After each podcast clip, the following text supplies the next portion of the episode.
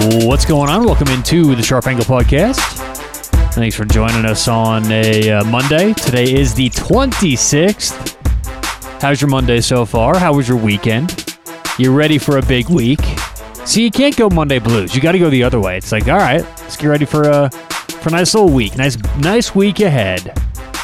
And on today's show, you guys know the drill on Mondays. It's NHL Mondays, so we'll do an update in the power rankings and uh, we will post our full power rankings on our Twitter after this is done. So listen, if you aren't following us already, or if you're on Twitter and uh, aren't uh, giving us a follow, do that. We are at Sharp Angle Pod you know, we always just kind of we just put some different information out there as we retweet some sports stuff. We put all the links to our shows and then little supplemental things. Like today, we'll post uh, the complete power rankings one through thirty-one for every NHL team on our Twitter on our uh, Twitter account. So we'll go over the top ten and say a little blurb about each team, but we'll put out the full power rankings after the show on our Twitter. So again, at Sharp Angle Pod on Twitter. Uh, special thanks to BettorEdge. Uh, BettorEdge is the best place for everyone out there to start betting. And the reason is they don't charge a VIG. So you can start betting VIG free today, but it's not just VIG free betting. And that should be good enough. Okay. The money that you save betting VIG free, it is so eye opening when you really do the math. I tell people this if you're a $10 better, if you bet 10 bucks a game, you'll save about a dollar a game. Every hundred bets, you'll save a hundred dollars. That's a lot of money for a ten dollar better. And honestly, it's the same thing. If you're a thousand dollar better, you'll save around a hundred bucks a game. So every hundred bets, you'll save ten thousand dollars. It's really crazy how much you can save betting Vig free. So that's one part. That's why you want to sign up there in the first place. But they have so many other cool features. You can follow your friends. You can have tournaments. You can have head-to-head matchups. You got any buddies out there that always talk about how great they are, how they're they never lose? Awesome. Challenge them in some head-to-head matchups, Vig free, so you're not betting with the sports book. So there's so many cool things. BettorEdge.com. That's B E T T O R Edge, right? Like sports better. And uh, use promo code SHARP. That'll get you 10 free dollars in your account. So what's the big deal? You know, I know all you guys have your sports book that you like, but just give them a try. BettorEdge.com, B E T T O R Edge.com, promo code SHARP. You get 10 free dollars. If you don't like it, fine. But something tells me you're going to love betting VIG free. BettorEdge.com, promo code SHARP. All right, let's get into it. Our top 10 on today's show. So, again, on today's podcast, we will go over the updated top 10 in the NHL. And keep in mind, this is not even a week to week thing. I update these.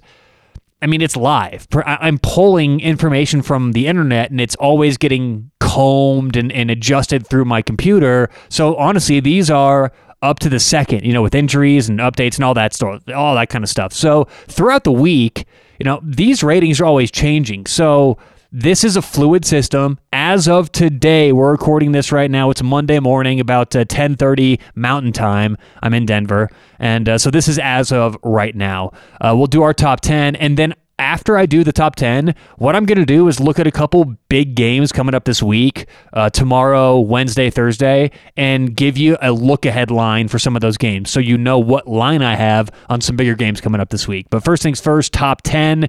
Uh, let's go right now. Number 10. Uh, the Carolina Hurricanes, and they are just keeping Toronto out. They're kind of squeezing Toronto out of the top 10. But Carolina, they keep playing better and better. Right now, they're in first place in the Central, and it's going to be a, t- a tight race between them, Florida, and Tampa Bay. So, you know, Carolina, they're playing very good hockey right now. I don't think when you look at uh, the team as a whole, do they have enough to win a seven game series against some of these other teams?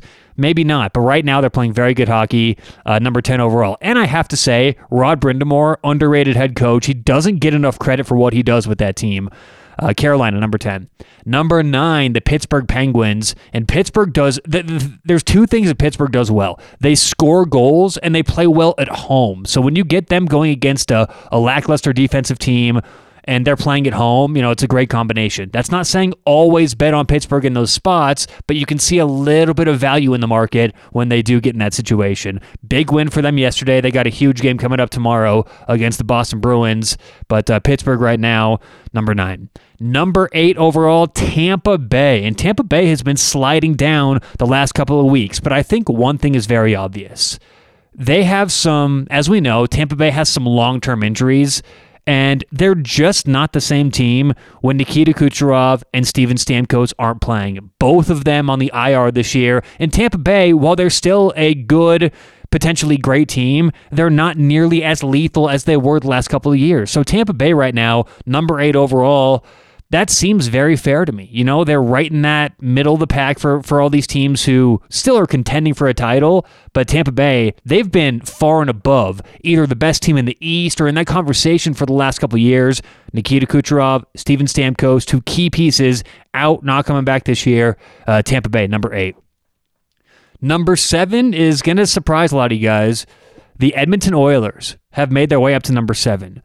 And you know, I, I, say this every time I talk about the rankings every week, but I don't do. There's no. Uh, hu- there's no bias in this. You know, I don't sit down and go, ah, this team seems too low. This team, this team, team seems too high.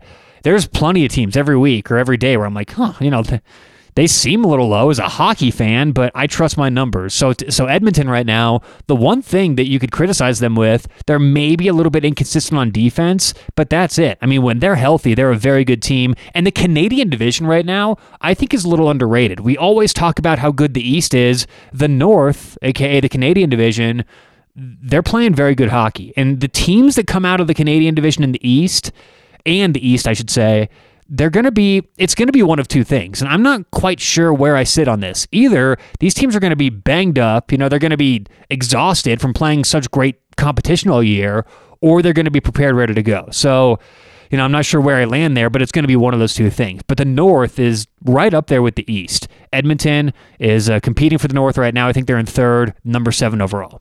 Number six staying with the canadian team uh, winnipeg the winnipeg jets. And i think i have them the highest rated of any Canadian team. So let's actually pull up some ratings and compare them to where I have these teams.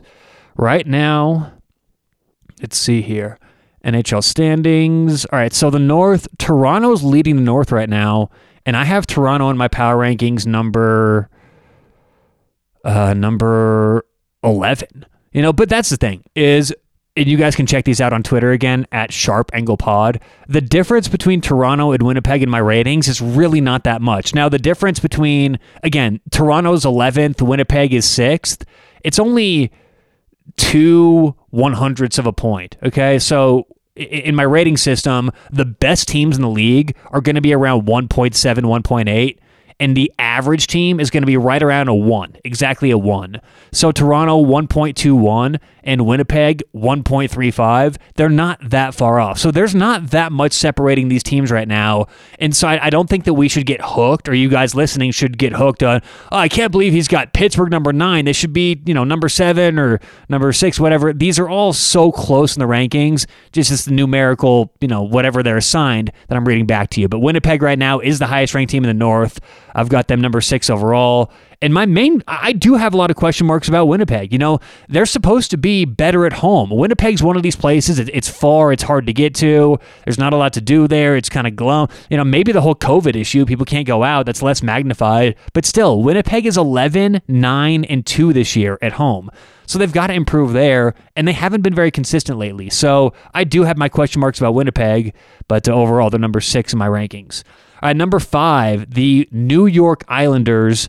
Uh, and, and it's funny, the top five teams are all from the East, and then actually the two best teams are from the West. So even though the East and the North are the best overall divisions, what you'll see the top two teams come from the West. But overall, number five, the New York Islanders, um, you know, the, the, their trades that they made before the deadline proving to be very, very useful. They're improving offensively, still playing that Barry Trotz defense, and their trap is better than ever. So New York, number five. Washington is number four, and Boston is number three. So, you know, those three teams are elite. They're both, you know, they're all in a race right now for the East. And I will say this Boston is my highest rated team right now in the East. And if a lot of you guys look at the standings, you'll say, wait, what's going on? Boston's right now fourth in the East. They've got a couple games to make up. They have two games in hand for Pittsburgh. So if they win both those games, they'll only be, uh, what, four points behind the Penguins, uh, three points actually behind the Penguins. But Boston, for a lot of the season, did struggle. They made a couple moves. I think they've improved their five on five scoring, uh, but it's really close at the top there. Boston, number three. Washington number four, New York Islanders number five. And then the top two, you know, both teams coming from the West. Number two is actually Colorado. They've slid from number one, barely number two right now. But it's pretty obvious when you look at the rankings. Vegas and Colorado are pretty substantially better than Boston, Winnipeg, or Boston, Washington, New York. You know, there's a gap right there from one and two to three, four, five. So Vegas and Colorado are starting to separate themselves, and this includes everything. So I think when Mikko Rantanen gets healthy and comes back to Colorado, they should go back to the number one spot. But right now, Colorado number two, the Las Vegas Golden Knights are number one.